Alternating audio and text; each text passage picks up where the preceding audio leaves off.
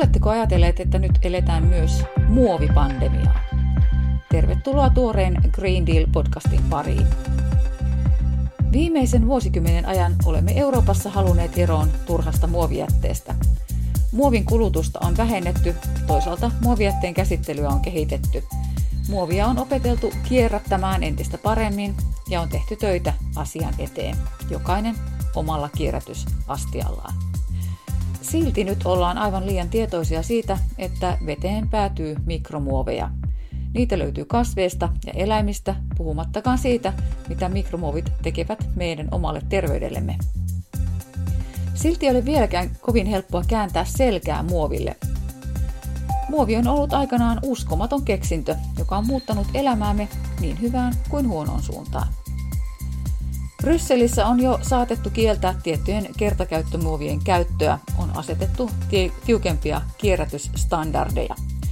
Pandemia on paljastanut yhden suuren esteen tiellä kohti muovitonta maailmaa, hygienia-alan. Koronapandemian aikana muovi on jatkanut voittokulkuaan. Henkilösuojainten muovipitoisuus on korkea. Sairaalat ovat kaksinkertaistaneet tällaisen biohajoamattoman materiaalin käytön. Koronasulkutoimet ovat johtaneet siihen, että myös verkko-ostokset ovat lisääntyneet, mikä tarkoittaa entistä enemmän jätettä. Ja jopa paluussa normaaliin käytettiin taas uusia koronatestejä. Syntyi lisää jätettä. Onko pandemian takia otettu takapakkia pyrkimyksessä jättää muovi historiaan? Tätä on nyt kysytty eri puolilta EUta. Ihmiset ovat kyllä tietoisia ongelmasta, mutta kamppailevat löytääkseen ratkaisuja. Katja Stress slovenialaisesta Ecologist Without Borders-järjestöstä kertoo.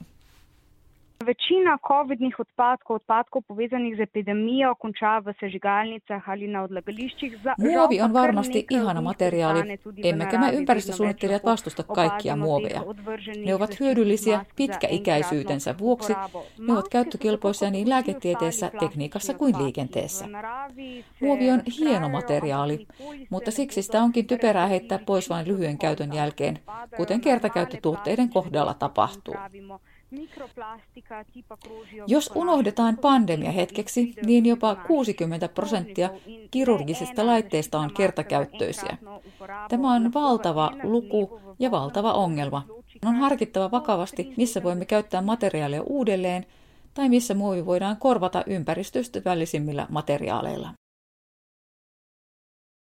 Eleonora Josifova, Bulgarian vanhimman ekoorganisaation jäte- ja kierrätysasiantuntija, on samaa mieltä. Очевиден е проблема, ние вече за съжаление почнахме и да се спъваме в маски и в всякакви предпазни средства.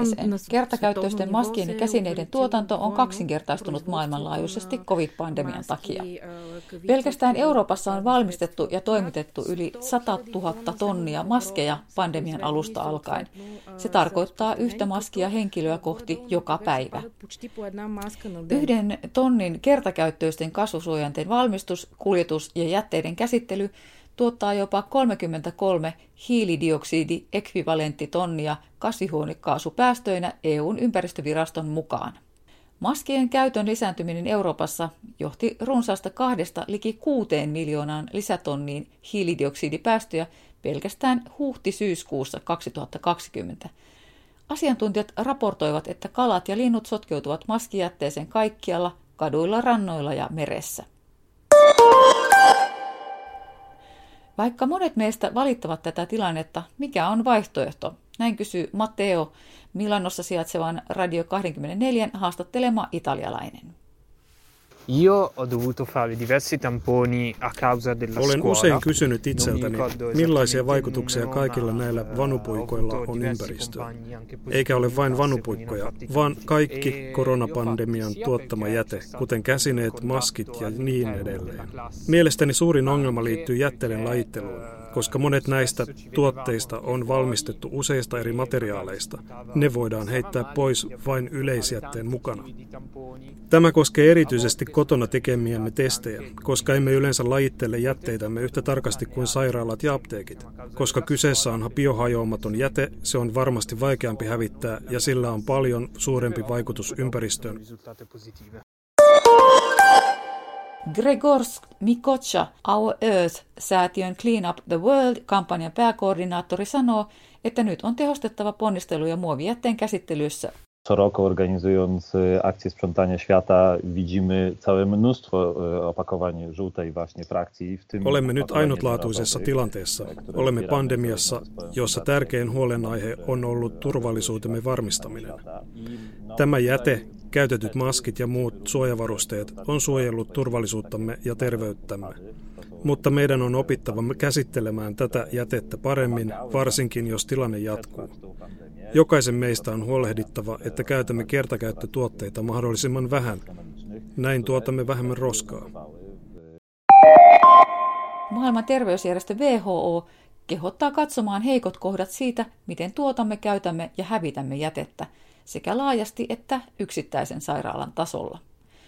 Sairaalat joutuivat pandemiassa etulinjaan. Terveydenhuollossa tärkeintä oli se, että ihmiset pysyivät elossa. Kierrätys jäi toisarvoiseksi asiaksi. Portugalilainen Marcia Torres myöntää sairaaloiden yhteiskäyttöpalvelun aluejohtajana, että pandemian aikana jätteiden lajittelu jäi sivuasiaksi. En termos de unidades de saúde, o segmento da triagem e do acondicionamento já tem níveis de eficiência. Terveydenhuollon osalta jätteiden lajittelu ja käsittely on jo erittäin tehokasta. Luonnollisesti pandemian jälkeen jatketaan työtä tällä saralla, jätteen määrän vähentämisessä ja siihen liittyvissä hyvissä käytännöissä. On oltava tietoinen asiasta. Näin onkin saavutettu tuloksia, jotka ovat olleet verrannollisia niihin Euroopan maihin, jotka ovat tehokkaita jätteiden lajittelussa.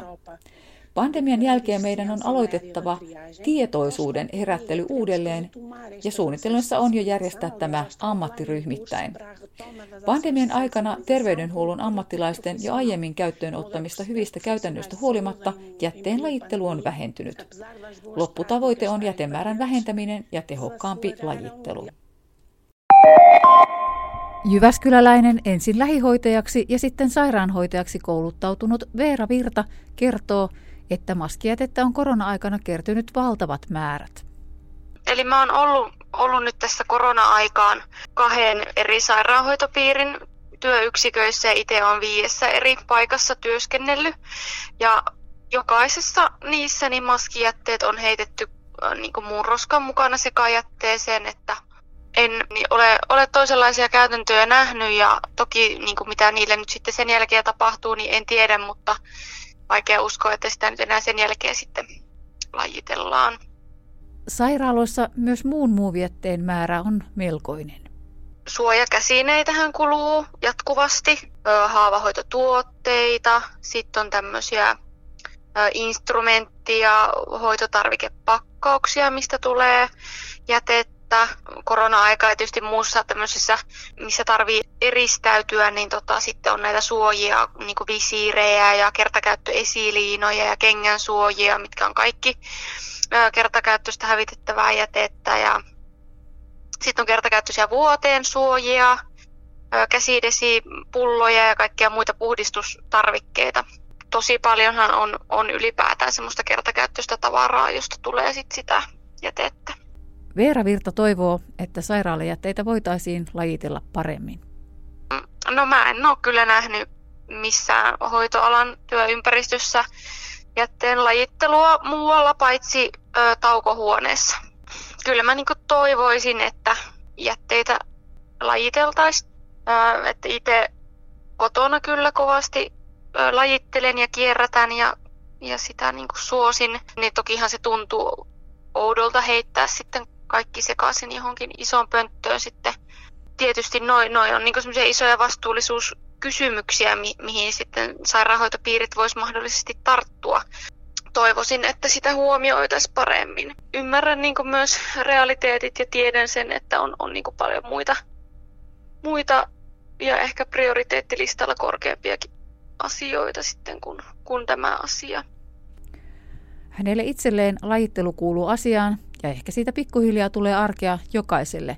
Kyllä mä oon huomannut, että jos nyt omaa kaveripiiriä miettii, niin kyllä se lajittelu on niin kuin yleistä ja ihan semmoinen niin kuin in-juttu ja ylipäätään kaikki tämmöinen, että kaupasta nyt ei vaikka osteta muovipusseja, vaan käytetään niin kuin omia kangaskasseja ja kotona niin kuin lajitellaan tarkasti jätteet. Et kyllä mä niin kuin näkisin, että siinä varmasti on semmoista niin kuin muutosta, mutta varmasti siinä on sitten eroja niin kuin kaikissa ikäluokissa, että jotkut on siinä innokkaampia ja toiset ei. Yksi lohdutus on siinä, että kertakäyttöiset tuotteet voidaan hyödyntää edes energiaksi.